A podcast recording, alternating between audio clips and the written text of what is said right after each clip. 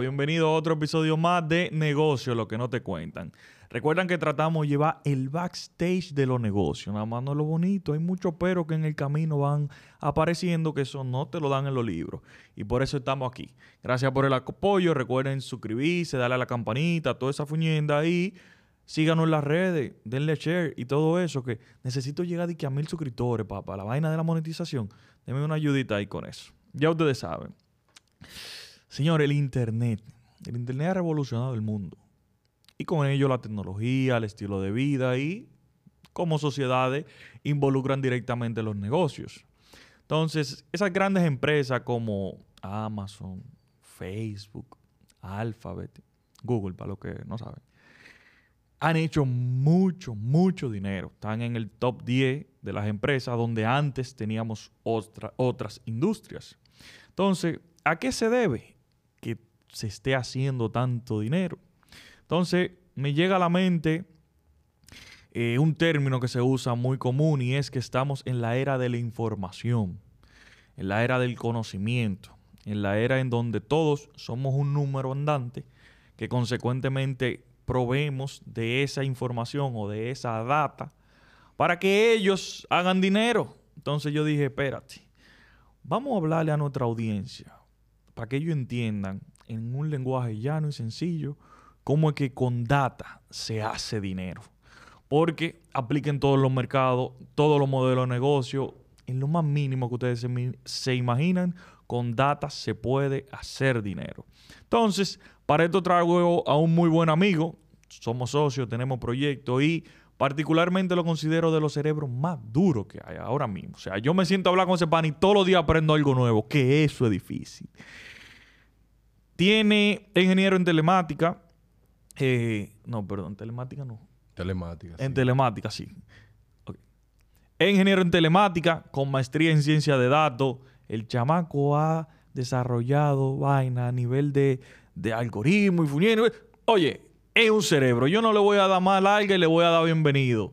Bienvenido, mi hermano Darían. Pero después de esa presentación yo debería de irme. No es que usted mire, se lo digo aquí frente a mi audiencia, que todavía no es tan grande, pero vamos en eso.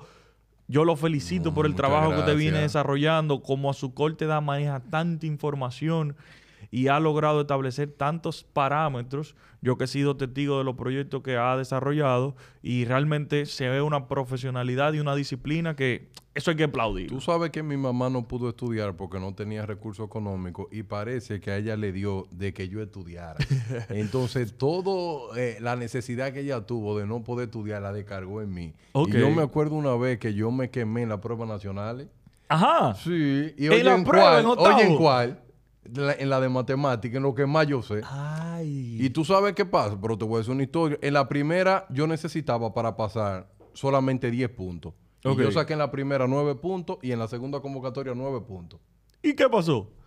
Yo fui al distrito, ellos vieron todo y había un error. Yo había sacado 29 y 30. Ok. Y tuve que cogerla en la tercera como quiera porque no había forma de darle para atrás. Ah. Cuando tuve esa cosa, ahí es que tú puedes ver la data. Si ellos hubiesen sentido mi historial, claro. lo habían analizado toda y mi dicen, aquí hay un fallo. Pero aquí hay un fallo. Ese muchacho merece que por lo menos se le haga una verificación. Sí, totalmente. Y eso deberían de hacer todo el que tiene un emprendimiento y una empresa. Porque hay una frase que yo la tengo acuñada y es la siguiente. El que va a escuchar esto y no va a ver, recuerden, mire, lo que no se mide no se mejora. Usted nunca va a saber si algo está mal si no lo mide. 100%. No lo mide, entonces no lo va a mejorar nunca. Y eso es lo que te va a garantizar el cumplimiento del objetivo, que yo soy un fiel prometedor de eso. Pero vamos a desmenuzar el puerco por parte. Darían, explícame simple y sencillo qué es la Big Data. Vamos a empezarle con los términos técnicos para que cuando desarrollemos podamos aterrizar y materializar bien. Mira, eh, la Big Data de una forma que cualquier persona lo pueda entender y simple. Eh, a veces la definición más común que tiene que la Big Data es datos estructurados y no estructurados. Los datos estructurados son los que obedecen ya a una norma como por ejemplo edad, cédula, nombre, lugar de nacimiento. Esos son datos bien estructurados. En una base de una datos. Base de datos. Una base de datos no estructurada es como por ejemplo la que tienen las redes sociales.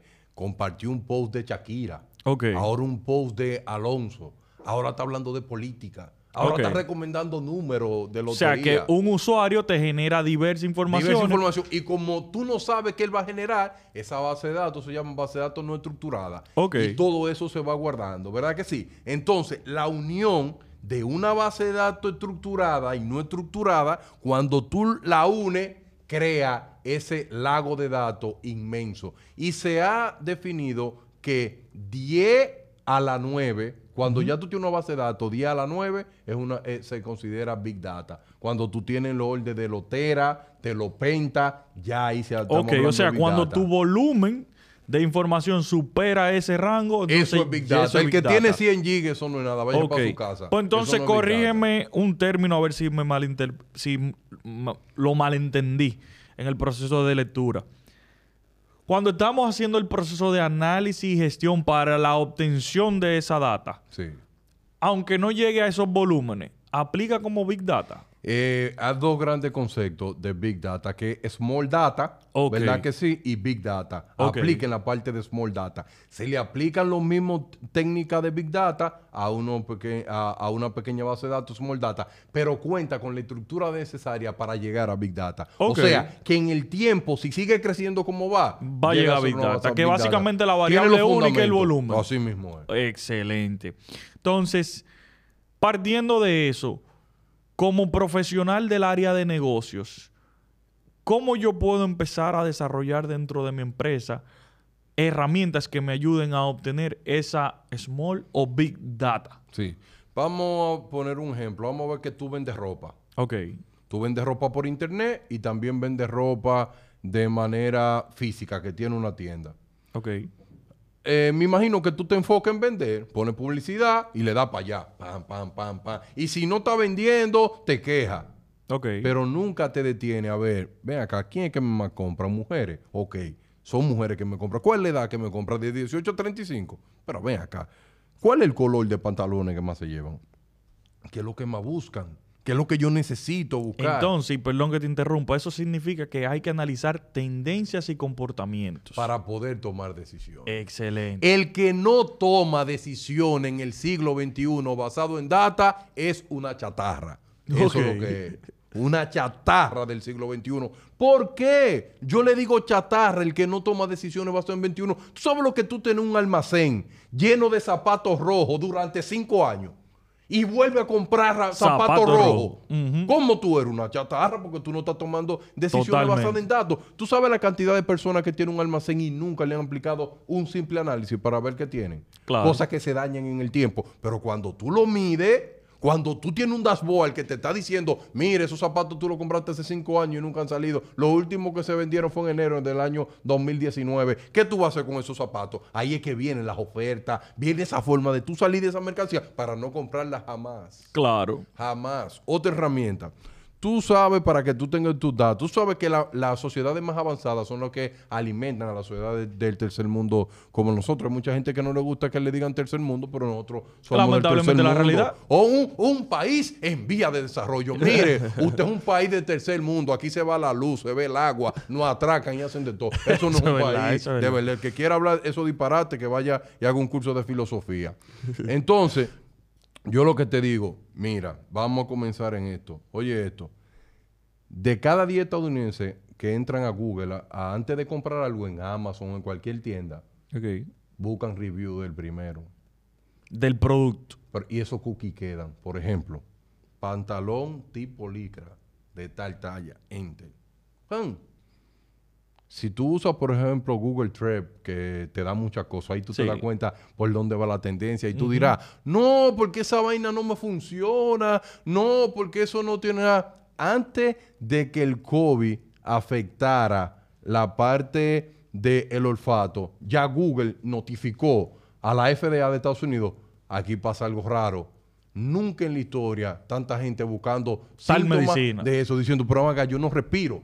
¿Y cómo se dieron cuenta de eso? Midiéndolo. Y por eso es la necesidad de que si tú no mides tu negocio, tú no lo puedes hacer eficiente. 100%. Y la eficiencia se busca a través de mediciones de datos. Tú tienes una tienda, tú quieres vender más y dices, ah, pero mira, donde me compran más en Santiago. Entonces, tengo que tener mejores precios para la gente de Santiago. Cuando una gente de Santiago me tire, ya yo sé cómo es que le voy a entrar. Entonces, ahí ya tú puedes crear un speed, un mercado, cómo atraparlo. Y dice, lo de Dajabón. Eh, pero mira, de cada 10 envíos que yo he enviado a Dajabón, siempre me devuelven 4. No es rentable, muy lejos. Claro. Y ahí ya tú puedes ir hasta que el volumen crece, crece. Y por eso que yo digo que todo el que se inventa publicidad basado en sentimientos a lo debería llevar el diablo. Mira por qué. ¿Por qué? ¿Por qué? ¿Tú sabes lo que tú invertir 100 dólares para ver qué va a pasar? No, Claro. invierte 100 dólares en lugares que tú sabes que si pasa algo va a pasar Va real. a pasar real. Eso es correcto. Y por eso es que hay muchos tigres montados en que son expertos en marketing digital. Yo no soy experto en marketing digital. No. Yo nunca lo he sido eso y usted lo sabe. Que Claro. área es su área. Que cada vez que yo tengo algo de eso, ¿a quién llamo? A usted. A mí. Mire, doctor, resuelva eso. Pues eso yo no sé. Claro. Ahora, ahora de datos yo sé. Y de entender, porque me he dedicado a entender bien la mente del dominicano, a entender muchos negocios para saber cómo pueden seguir adelante. Ahora yo quiero que la gente entienda, vuelvo a la cámara a decirle, el petróleo del siglo XXI Es la data. es la data. Eso es así. Y si usted no quiere entender eso, le voy a poner algunos ejemplos sencillos para que usted me entienda. El 33% de la venta de Amazon lo hace un machine learning de, de recomendaciones. Le dije, a todos esos mercadólogos lo votaron. Váyanse. que ya le sacamos todo el jugo y las computadoras no se cansan. Una red neuronal que hace recomendación de productos. Hicieron una encuesta en Estados Unidos y de cada 10 eh, americanos que compró 10 artículos en Amazon le preguntaron, de esos 10, ¿cuánto tú necesitabas? ¿Tú sabes cuánto necesitabas? Tres nada más. Los otros 7 lo compraron por, Por el mejor algoritmo que existe en la faz de la Tierra, que es natural en economía de la atención, que se llama la ambición. Ok. Le vi algo a otro que yo no lo tengo. Chacho, Y por ahí lo me una alegría a mí, que tú no te imaginas. Claro. Es la necesidad que te crean las redes sociales, de que esa cosa que tú no tienes es lo que te atrapa. Por eso que cuando yo desconstruyo Instagram para hablar de infidelidad, yo me pongo a ver Instagram y veo una muchacha que me gusta, no pasan 30 segundos más suelta, cuando ya no me gusta, me gusta la siguiente. Porque te meten otra peor. Otra para trabajar conmigo. Y eso deben de hacer la empresa. Tú tienes un artículo que está vendiendo mucho, que es el más fuerte. Trata de buscar otro que sea similar, que pueda competir con él. Pero hay muchas personas que en empresas Se que se casan con uno. Eso es lo que me está dando resultados. No A lo mí Nadie cambio. me saca de aquí. Oh, y la vida no es cambiante. Estamos en una aleatoriedad de la vida. 100%. Y qué bueno que tú mencionas, voy a rescatar algunos puntos que tú eh, eh, desarrollas. Y es el hecho de que, por ejemplo, el dominicano se va muy por lo convencional. Esto me resulta, no lo cambio. ¿Qué pasa? Los tiempos van cambiando. Yo le decía a un cliente el otro día, le explicaba que el consumo de empresas en redes sociales o de marcas ha cambiado totalmente. Porque antes era algo diferente el tú ves un anuncio. Ya por cada tres publicaciones, dos son anuncios. Cons- consecuentemente, el usuario ya pasa desapercibido cualquier publicidad. Entonces, ya el, tú invertir esos 100 dólares, como tú lo mencionas, no da la misma efectividad que daba antes de pandemia.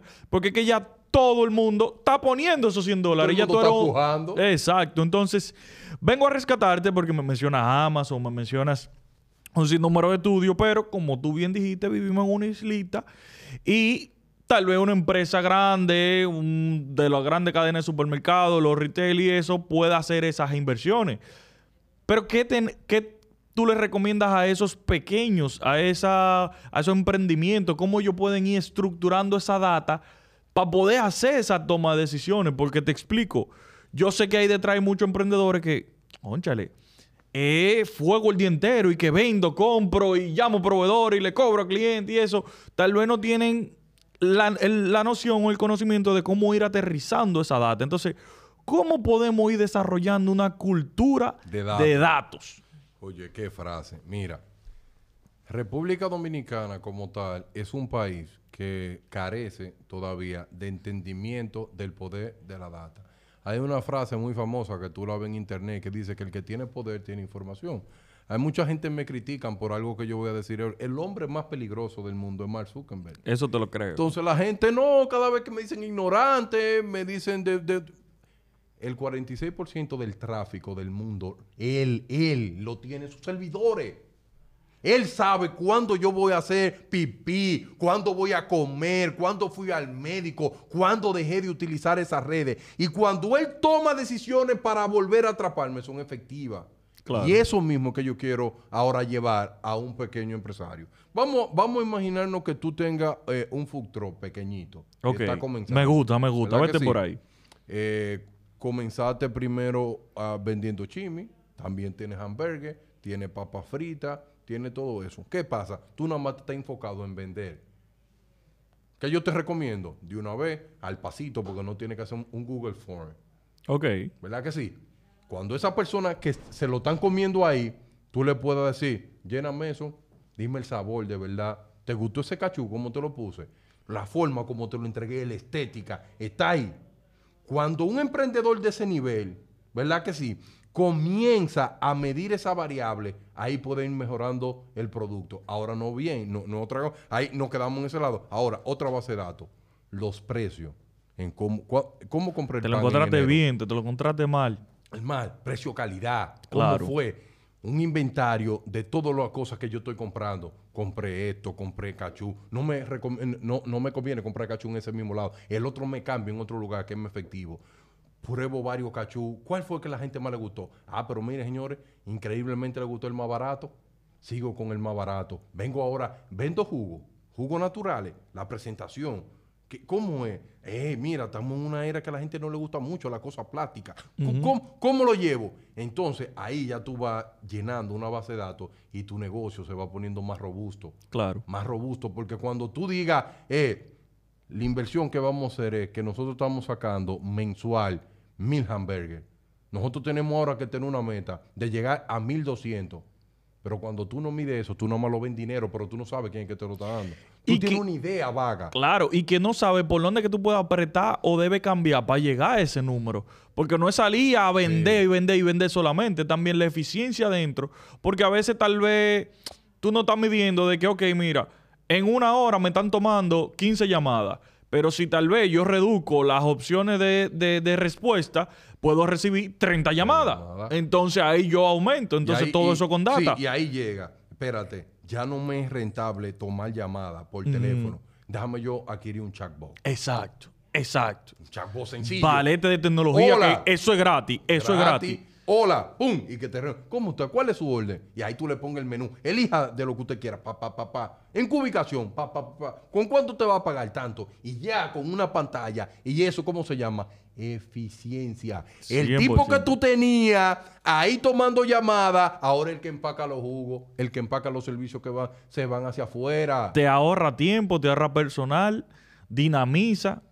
Y eso, Dinero y, por y- todos y- mucha gente pensará, no, pero que eso es magia, no, que costoso. No, cuando tú primero comienzas a diseñar tu base de datos, comienza a buscar un consultor, porque hay una cosa, hay gente que no te- pagar por, y por perdón que te eh. interrumpa para que me diga cómo tú estructuras una base de datos sencilla. Sí. Porque tú lo estudiaste, Claro, pero allá va gente, tú es. te vas a encontrar con abogados, te vas a encontrar. ¿Cómo eso. estructuras una base de datos simple? Vamos a quedarnos con el mismo caso. Ok, Y es una base de datos que yo primero voy a hacer una base de datos del inventario. Ok. ¿Verdad que sí? Para llevar registro de los precios y de lo que estoy comprando. Porque así yo voy a saber... Un histórico de compra. Un histórico de compra para ver hacia dónde voy. Tú sabes que hay mucha gente que solamente guarda la factura es para la DGI. No la guardan para tomar decisiones. Eso es correcto. No la comparan con el año eh, anterior. La esposa mía, que tiene un emprendimiento de ven- vender bizcocho, yo le enseñé, tiene un Excel. Y ella ahí me vio diciendo, diantre, me estoy enfermando la mente tú. Ahora estoy comparando yo con el año 2018. ¿Tú sabes qué te crea eso? Que ahí vienen esos precios, la inflación. ¿Y qué tú haces? Tienes que tomar decisiones. Claro. O sube los precios, cambia el la- proveedor. o, o lo que están haciendo ahora, mira, basado en datos, las grandes compañías, Gatorade. Oye, Ajá. ¿qué hizo Gatorade? Eso fue la gran chapia. Oye, lo que hizo Gatorade. Yo no puedo hacer que mi público se vaya.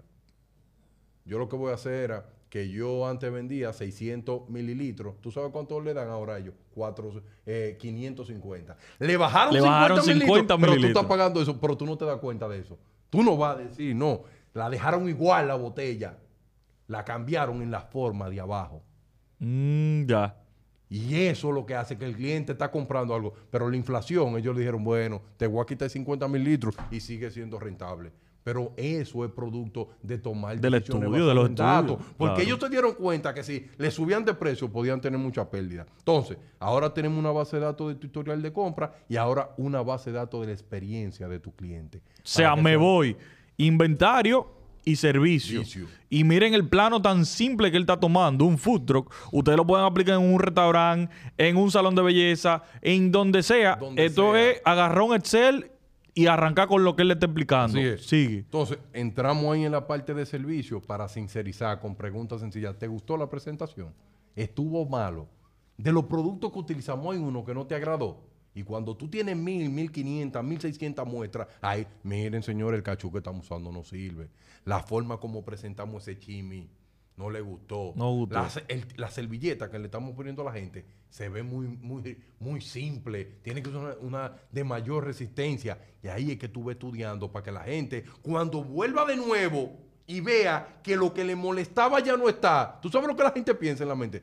Ya, e- esta gente me hacen caso, aquí vuelvo yo. 100%. La gente no Fidelización, que es lo mejor en la- un negocio. La gente no entiende el poder de dar paso que te está diciendo la mayoría. Mira una cosa, yo siempre he dicho esto, un restaurante. Si yo soy cliente, si voy sin 20 veces al mes a un restaurante, me pueden conocer los mozos, pero el trato que me dan no es basado en, en la data que ellos tienen. Por ejemplo, si yo siempre, yo, ejemplo, yo pido mucho, a mí me gusta mucho el jugo de fresa. Si yo soy un cliente que te estoy gastando al año aproximadamente 70, 80 mil, 100 mil pesos, yo digo, déjame yo sorprender a este tipo.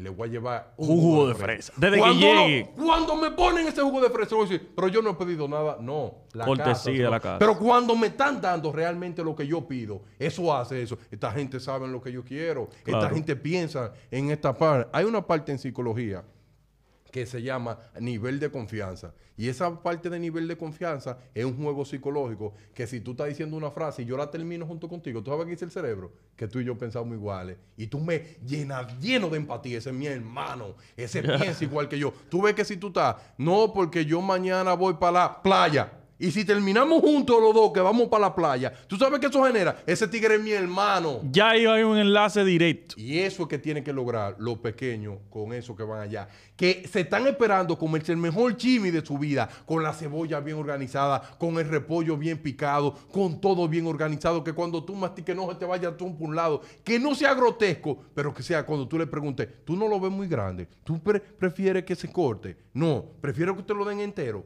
Preguntar eso, para que cuando venga otro cliente tú le preguntes, ¿cómo te lo desea? ¿De esta manera, de esta manera? de esta manera?". Y la gente dice, diantre, todas estas opciones, yo voy a un lugar que me lo pasan y ya. Claro. Y esas decisiones basadas en datos convierte que tu negocio se le haga más fácil hacer publicidad. Que cuando tú vas a hacer publicidad, tú no vas a inventar. Tú vas a mostrar lo que realmente funciona en la vida Eso real. Y cuando la gente ve, sale hacia afuera y dice, mira, ¿cómo organizan todo? Mira el tipo de vaso, son pro medio ambiente.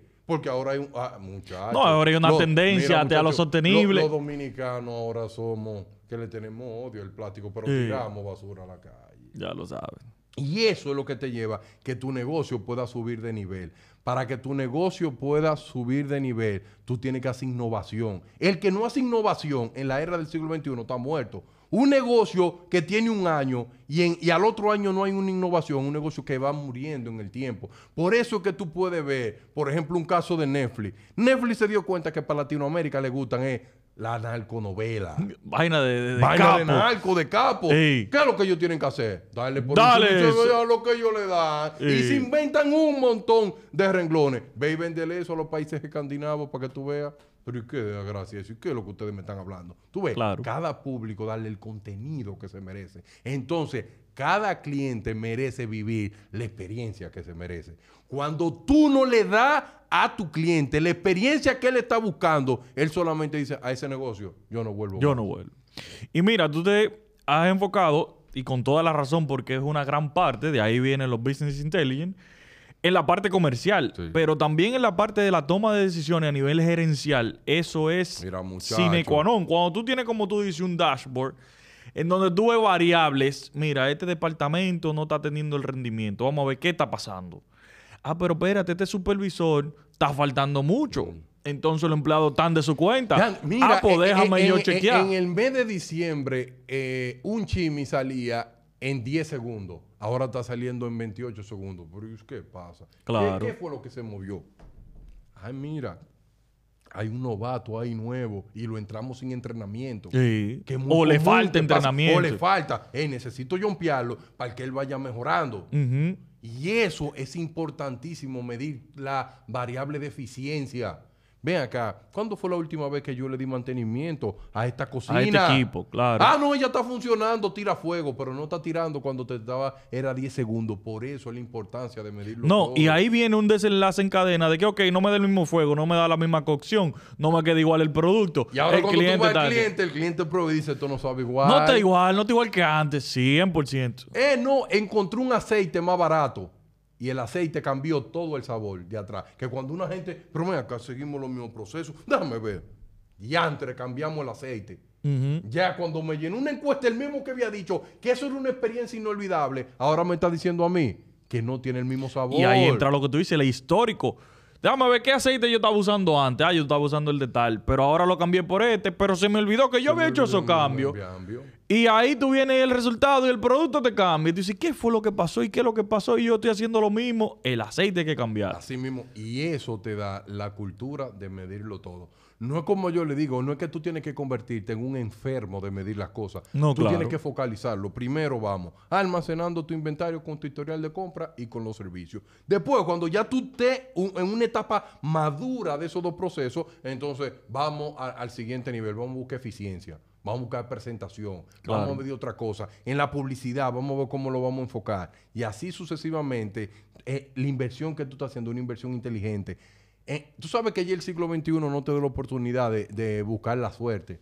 La gente ya no tiene eso. Ahora quieren probabilidades. Claro. Yo tengo 70% de probabilidad de lograr esto. Y 30 fallas, me voy por ahí. me voy por ahí. Ya la gente no está de que, que yo puedo, que yo tengo todo el ánimo del mundo y lo voy a lograr. No, no. Eh, eh, mire, el que me invita a mí a leer un libro de Pablo Coelho lo mando a bañarse. porque yo soy un científico. Claro. Eso tiene su literatura. Pero por favor, por favor, emprendedores, no vean contenido que es el yo puedo. Solamente inténtalo. Haz esta cosa que tú Esa- vas a esa poder. utopía, esa ah, utopía. mi, mi hermanito, eso es un engaño que te va a llevar al infierno. Toma decisiones basadas en datos, en experiencia científica. Claro. Por eso que yo digo que lo mejor que puede aprender un estudiante en la escuela es el método científico. Y el pri- uno de los primeros pasos del método científico que me gusta mucho y es el más poderoso es uno que se llama observación. Observación. Eso es así. El que observa es que dice, ahí hay un problema. Y cuando tiene Y el viene por esto y esto y esto. ahí rompen esas hipótesis. Y ahora tú le vas a experimentar cómo cambio. Para ver cuál fue el resultado final.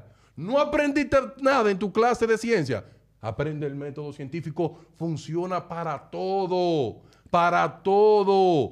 Porque el mayor crítico en un negocio debe de ser el dueño del negocio. 100%. Si el dueño del negocio todos los días no se critica porque algo no salió mejor, es un tipo que solamente está para atrapar chele. Ya lo sabes. No quiere crecimiento, no se cuestiona cada día. Pero ven acá, estoy, tengo seis meses usando esos vasos, no hay otro que se vean mejores. No hay otro que la experiencia del cliente es así. Usted sabe que usted y yo estamos hablando, eh, eh, hicimos un trabajo hablando de la experiencia de un cliente y usted puede ver cómo la gente decía, yo quiero vivirle la misma experiencia que ustedes me están diciendo, pero cuando Claro. no la vivo, ¿cómo quedo? Decepcionado. Pero ¿quién es que nos ayuda a saber que ese cliente no está llevando eso? La data. Cuando yo me descargo, cuando yo lo digo, a través de mecanismos que tú creaste. Por eso la importancia de tú tener siempre, por más sencillo que sea tu negocio, una página web que tenga un buzón de sugerencias. Y que mira, los mecanismos de recolección de data para ir desarrollando esa cultura son tantos y la gente a veces se complica. El WhatsApp, el buzón de sugerencias. Los el mensajes privados, El como tú me dices, como tú bien dices, el ir a preguntarle a la muchacha de la recesionista, fulanita, de 10 gente que viene aquí, ¿qué producto viene buscando? ¿Tú le vendes tal producto que tenemos? Sí, no, ok. Y tú te sientes, anota en una macotica, en un Excel, en tu libreta, en el Note. La gente tiene tu aparato nada más para tirar fotos y para nada, no lo es. usa. 8.9 horas duran los dominicanos en promedio. ¿Para qué? Viendo- Para redes sociales. vi- viendo No, YouTube. Utilízalo en aplicaciones que te permitan guardar datos. Claro. Hay muchas. Igual, como yo digo, señores, mientras esté Google Form, que es gratis, donde tú puedes tener tu variable, ve guardándolo todo. Mira otra cosa antes que se me vaya ese ejemplo. Un restaurante, me acuerdo yo en Milano, le gustaba mucho medir el, ti- eh, el clima. Discúlpame, habla, después de eso me habla un poquito de tu experiencia en Milano, Sí. el proyecto que tú estabas haciendo y cuánto en dinero tú le estás borrando a esa empresa. Es una, un- uno hasta mal se siente, pero vamos a decirlo. Yo me daba cuenta que un restaurante en Milano le gustaba saber el clima. Y yo digo, pero bueno, esta gente, tanto que joden, contratando a uno para el clima. Los tipos esperaban los días lluviosos y grises para cambiar totalmente el menú.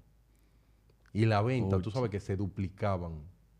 Porque Imagínate una aquí- gente, como está el clima hoy, tú lo que andas buscando. ¿dónde Un sancocho, una sancochito? vida, de verdad, Y el que es verdad. el negocio que esté publicitando, eh, aquí hay aguacate, aquí hay concón y aquí hay sancocho para las 7 de la noche. Ya. El que tiene el clima así, como tú, tú sabes que los días como el pan con chocolate es un éxito de venta. Porque Claro. es cultural. Es cultural.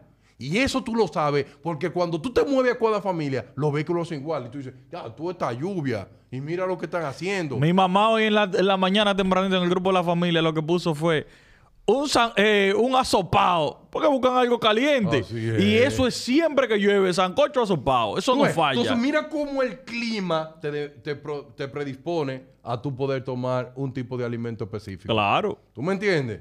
Entonces, eh, en, lo que, en la pregunta que me hacía de la experiencia que tuve en Milán, eh, fue un trabajo muy duro porque era remoto, Claro. en un horario contrario, de 8 de la noche a 4 de la mañana. Me enfermé O sea, que tú no dormías allá y tampoco dormías y aquí. es una cosa, lo- una locura. Me imagino. Eh, eso... Pero a nivel de data, Sí. ¿cuál era tu función y el resultado el objetivo Bien, que se se primero comencé como un, un científico de datos junior. Veía a senior tomando decisiones, limpiaba mucha data. El 90% de la ciencia de datos limpia el data. Cuando tú dices limpiar data, ¿a Te qué se dan una refiere? base de datos sucia, por ejemplo. Imagínate que tú tienes una base de datos que tiene todas las peticiones que hicieron por Uber. Dígase, en el plano del, del food truck, toda la compra es lo la que yo hice. que hicieron, que dice. Pero esa compra dentro se llenaron mal. El que lo escribió lo escribió mal. Entonces ahora hay que darle sentido para normalizar esa datos. Ok. El 90% del trabajo yo hacía eso. Cuando pude entender esas cosas, ahora la segunda etapa, que es un análisis EDA, elegir la variable que te van a decir cuál es el problema. Ok. Porque cuando tú tienes una base de datos de Big Data, tú puedes tener cuántos campos, miles de campos. Cua- De esos miles de campos, ¿sabes qué dice la estadística real? Que solamente el 2% sirve. Wow. De cada 100, dos variables. Pero digo. ahora hay que ser un caballo para saber cuál es el 2%. y eso te lo da la experiencia. Una experiencia que yo tuve eh, era una empresa que le daba Snap a los empleados. Era una empresa súper grande, aproximadamente con unos 10 mil empleados. Ok. Esa gente gastaba un millón de euros en Snap anuales. Pero ellos se dieron cuenta que sobraban muchas cosas. Seis meses midiendo. Ellos pasaban por algo y lo pesaban y ellos no sabían el peso. Nosotros nos damos cuenta que muchos muchachos nos estaban enfermando. Esa gente tenía solamente las opciones de buscar Snap saludable para ellos. Y cuando ellos más intentaban para pasarlo, le decía a la máquina, no, no, busca otra cosa y lo llevaban a consumir alimentos saludables de acuerdo al peso que ellos tenían. Ok. Nosotros nos dimos cuenta que de lunes a miércoles comían como animales, pero cuando llegaba cerca del fin de semana, jueves y viernes, ellos salían y no comían snap. Y todo eso seguía con los mismos patrones de ciencia actuarial. Ok. No dio un machine learning que predecía que iba a pasar para adelante. Con esos seis meses de data, ese millón solamente lo llevamos a nada más y nada menos que 600 mil. O sea, Le ahorramos 400 menos. mil euros. Y los tipos comían con gusto, hacían todo con gusto. Lo que pasa es que ahora el almacén no se compraba todo como un stop. Yo compraba 10 papeles de baño. Me funciona durante 5 años, sigo comprando 10 papeles de baño. Claro. Ahora no era así. Oh, llegó el jueves, le decía, pon 10 jugos de esto, 10 de esto, 10 de esto. Siempre sobraba. Y el ti- los tigres, el dueño, quedaba, pero ¿y qué tú es magia? no, eso es ciencia. Claro. Y es ciencia cuando tú logras medir todas las variables para darte cuenta cuál va a ser el próximo paso. ¿Verdad que sí? Pero uno de los proyectos, básicamente, que ese fue uno, pero uno de los proyectos más emocionantes que yo tuve, porque fueron muchos proyectos enfocados más a- al Estado. Otro proyecto que puedo hablar, otro no, porque hay otra cosa que también para revelar. Un científico de datos firma más hojas que la que se firma en una constitución. Y es verdad. Porque si un banco te contrata, eso es data sensitiva. Claro. Tú sabes los contratos que tú tienes que firmar de confidencialidad. Cuidado si tú hablas de eso.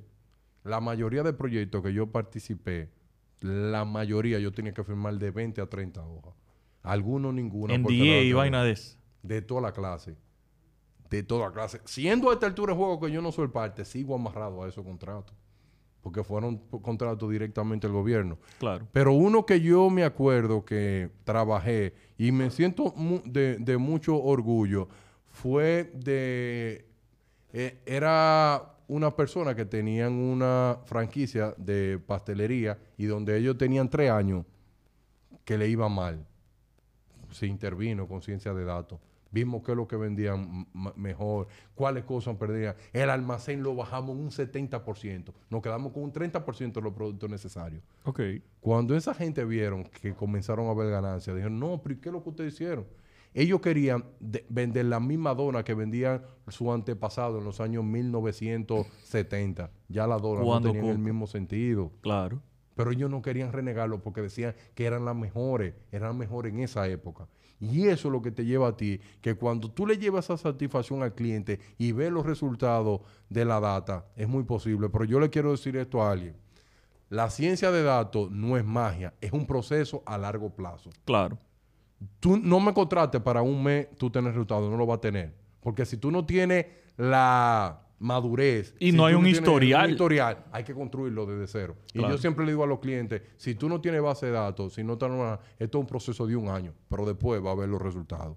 Totalmente. Y por eso, si tú eres un emprendedor que está comenzando ahora y tú comienzas a hablar de ciencia de datos y dices la importancia de medirlo, la importancia de almacenar, ya tú vas a tener el mejor camino. Es que comenzaste a medir desde que tú no eras nadie hasta que lograste hacer algo. Y así tú vas a ser mucho más eficiente porque tu mente va a estar siempre pensando en buscar eficiencia. Porque no hay una cosa más eficiente cuando tú no tienes capital. Eso es así. Hay que ponerse creativo. Hay que ponerse creativo. No, y mira, qué bueno que tú mencionas todos esos tópicos porque, sabes que yo con mi empresa de desarrollo vengo de hace mucho tocando puertas. Yo tengo un esquema de venta en el donde yo analizo un negocio y digo, ok, ¿qué podemos ofrecerle ese? Y voy y le toco la puerta. Lo más que me puede decir es que no, y eso no mataba a nadie por eso. Nunca. Entonces, durante mucho tiempo yo llevé proyectos basados en BI a, claro, en mi área del marketing, a empresas. Y yo decía como que, ¿cómo es que no ven la, impor- la importancia y la oportunidad que le estoy llevando No lo ven. por un presupuesto insignificante versus lo que le puede representar? Entonces, este episodio yo lo quise hacer básicamente por eso, porque es que ahora mismo el empresariado dominicano está en el ongoing. Así en el ongoing. Hay que vender más. Exploto al equipo de venta, marketing que se faje y bajo los presupuestos. Pero no están estudiando el cambio del mercado, el cambio en su negocio, el cambio en la realidad social. O sea, un sinnúmero de factores no lo están estudiando. Y te lo digo de primera mano porque tengo familiares consultores, me reúno con, con, con dueños de empresas, empresarios a diario, y tú ves que realmente no tienen una cultura de datos. No la tienen. La Lo cultura que andan de- en. Ah, no, sí, los los eneros son buenos, los marzo no. marzo y no. los. De que ¿En- los- ahí vienen en los días, ahí vienen los días escolares, la gente se va a enfocar en comprar los útiles escolares. Esos son bases en Vamos a ver si es verdad, vamos a Por ver si eso es que yo digo, yo, yo nunca he escuchado que Amazon tirado un comunicado diciendo, eh, por culpa de una huelga, ahora mismo nuestras Claro. ventas van a bajar eso. No, esa gente ya tienen esos machine learning seteados, anticipando todas las cosas. Todo lo que va a pasar. Todo. Cuando Amazon se dio cuenta que ya con humano no podía ser eficiente, entró robot. ¿Tú me entiendes? Claro. Y eso va a pasar contigo cuando la cantidad de vendedores que tú tienes ya no tienen el skill del siglo XXI, tiene que invertir en educación, que eso es que aquí tampoco. La empresa no invierte en educación. En nada, en nada. En sus empleados, solamente sacarle y sacarle. Y la ciencia de datos te dice a ti, tú ves ese tipo que te vendía en el año 1990 100 millones por mes. Ahora ese tipo te está vendiendo 20 millones. Y tú sabes para ti qué pasa, que tú dices que él ya perdió la magia. No perdió la magia. Es que tú no elevaste su potencial educativo. Claro. No lo actualizaste. No le diste nueva herramienta. Y las empresas deben de invertir en su recurso humano de calidad, pero basado en datos. ¿En qué que yo tengo que entrenarte? Y eso me lo va a dar el entorno donde él se está moviendo. Y es igual, como yo le digo, como digo una, una cosa. ¿Es costosa la ciencia de datos? Sí, es costosa. pero los beneficios son enormes. Compensable. Enormes.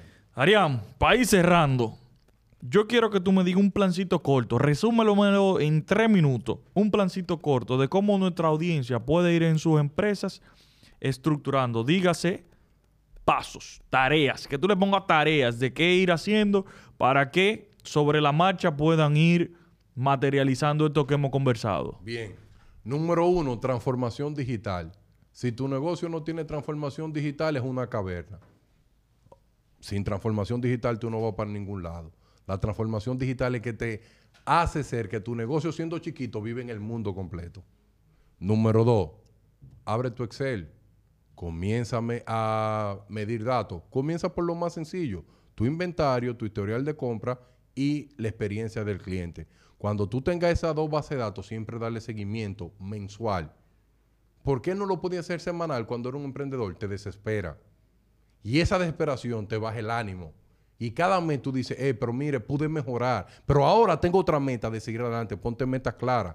Siempre metas semanales, metas mensuales, metas cada trimestre y metas anuales. Para que eso te haga un peso donde ti. Tú te preguntarás, eh, ¿existen muchas herramientas gratuitas para yo poder eh, capturar los datos? Sí, muchísimas herramientas. ¿Existen otras herramientas para yo darle seguimiento a la tarea? También existen muchas herramientas. Herramientas para darle seguimiento a la tarea y sobre todo ir tomando decisiones basadas en datos sin sentimiento. Te explico. Cuando tú te des cuenta en la experiencia del cliente que te están diciendo que el sabor no le gusta por aquí, comienza a hacer experimentaciones. Compra varios, por ejemplo, con el aceite, varias marcas y comienza a experimentar con ellos hasta que encuentre el mejor sabor. Por favor, no te cases en tu emprendimiento con lo primero que conseguiste, que es el mayor error. Ni por, precio. Ni por precio. Porque tú piensas que es el más rentable. ¿Tú sabes para quién? Para ti, no para la experiencia que tú le estás llevando al cliente. No te limite a tomar decisiones emocionales. Ay, porque yo tengo una sensación que esto va a quedar bien.